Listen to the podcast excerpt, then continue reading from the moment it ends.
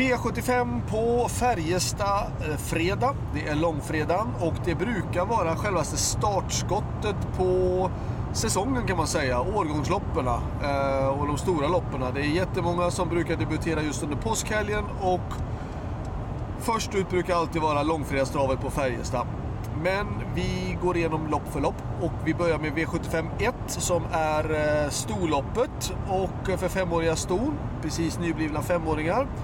Och... Eh,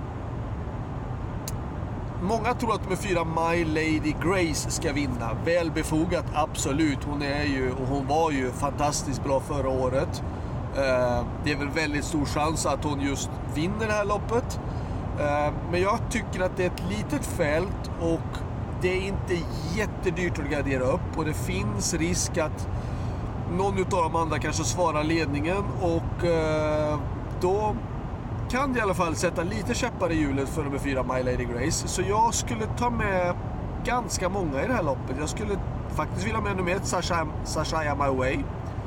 Två Queen of Tricks som kan leda runt om. Fem Grande Diva Sisu kan göra säkert samma sak. Blir det krig, eh, då fem Melby Harissa är bra.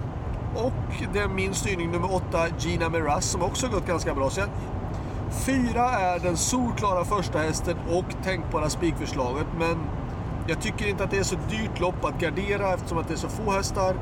Så ta gärna med flera säger jag i sådana fall. V75 2 är däremot min spik nummer 6 Sagor Rock. Jag såg Sagor Rock gå jobb på Axvalla. Jag tyckte han såg jättefin ut. Uh, intrycket var väldigt bra och han har ett bra utgångsläge.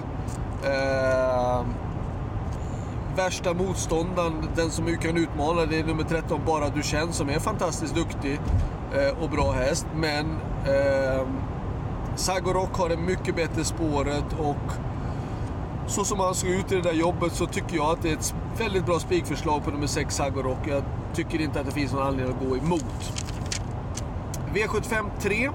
Då är det ju kanske också ett spikförslag på nummer 7 Bandido Gar. Dock är det så att Bandido Gar är osäker och framförallt i voltstart och det är väl kanske inte att rekommendera att spika då. Nu är det så att jag tycker Bandido Gar har en kapacitet som är långt utöver de andra. Eller ja, de är inte dåliga de andra, de är jättebra men de fartresurserna som Bandido Gar har visat är ju såklart riktigt, riktigt bra. Motstånd saknas inte. Eh, två Loungem är, eh, körde jag någon gång här i höstas och den hästen eh, eh, har jättehög kapacitet och väldig styrka och skulle kunna leda loppet runt om. Eh, sex Maestro Zon har hög kapacitet, säkert välförberedd också. Men för mig så är det solklar första häst på nummer sju. Och eh, största varningen däremot då, det är noll på start och det får bli nummer två Lounge.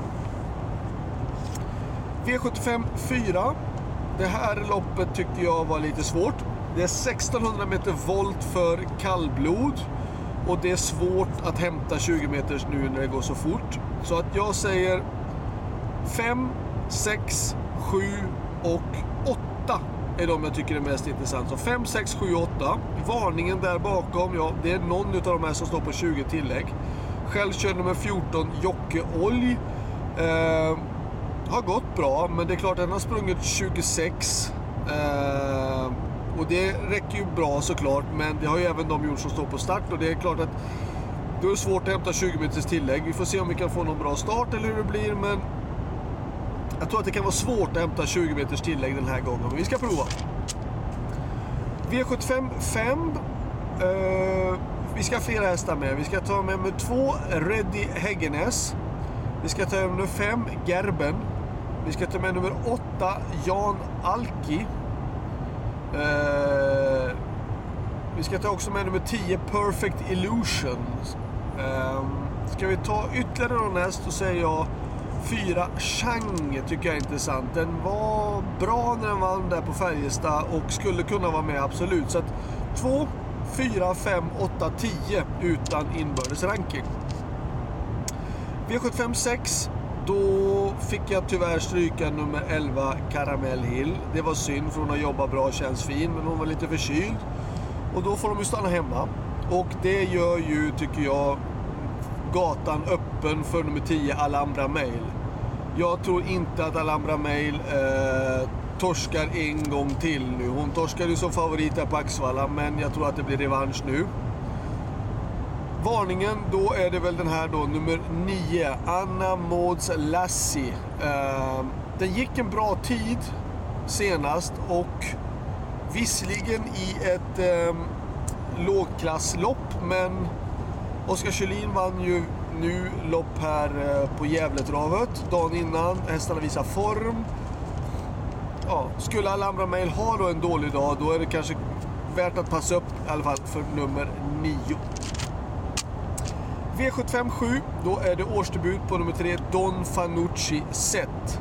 Eh, han var ju fantastiskt bra förra året och eh, det är klart att med tanke på att han har spår 3, öppnar bra, så, så kanske han är svår att slå. Eh, och det kan vara ett spikförslag, men jag kan tycka att det är värt att ta med nummer 6, Clickbait. Clickbait kan öppna rysligt fort ibland och från just spår 6 så tror jag att han kan öppna jättebra. Det är klart att nummer tre är den solklara första hästen men om tre nu skulle ha en dålig dag eh, i sin årsdebut då är det nummer sex som är värst emot och där bakom kan jag tycka nummer fyra Union Forces som jag kör är också ganska bra. Så det var allt. Eh, jag har ingen riktigt bra chans. Tyvärr fick jag stryka Caramel Hill. Eh, bästa spiken och mest intressanta, ja, jag tycker faktiskt att avdelning 2, nummer 6, Sagor Rock Eh, om man nu då vill gå emot, eh, eller om man nu till exempel inte vill spika då i sjätte avdelningen nummer 10 Alhambra Mail eller då i den sjunde avdelningen nummer 3 Don Fanucci Set. Eh, V75 lördag också. Då är det Halmstad som det är värd för omgången. Så, eh, och sen är det då V75 söndag, Grande Finale på Romme. Ha det bra, lycka till, så hörs vi. Ha det bra, hejdå!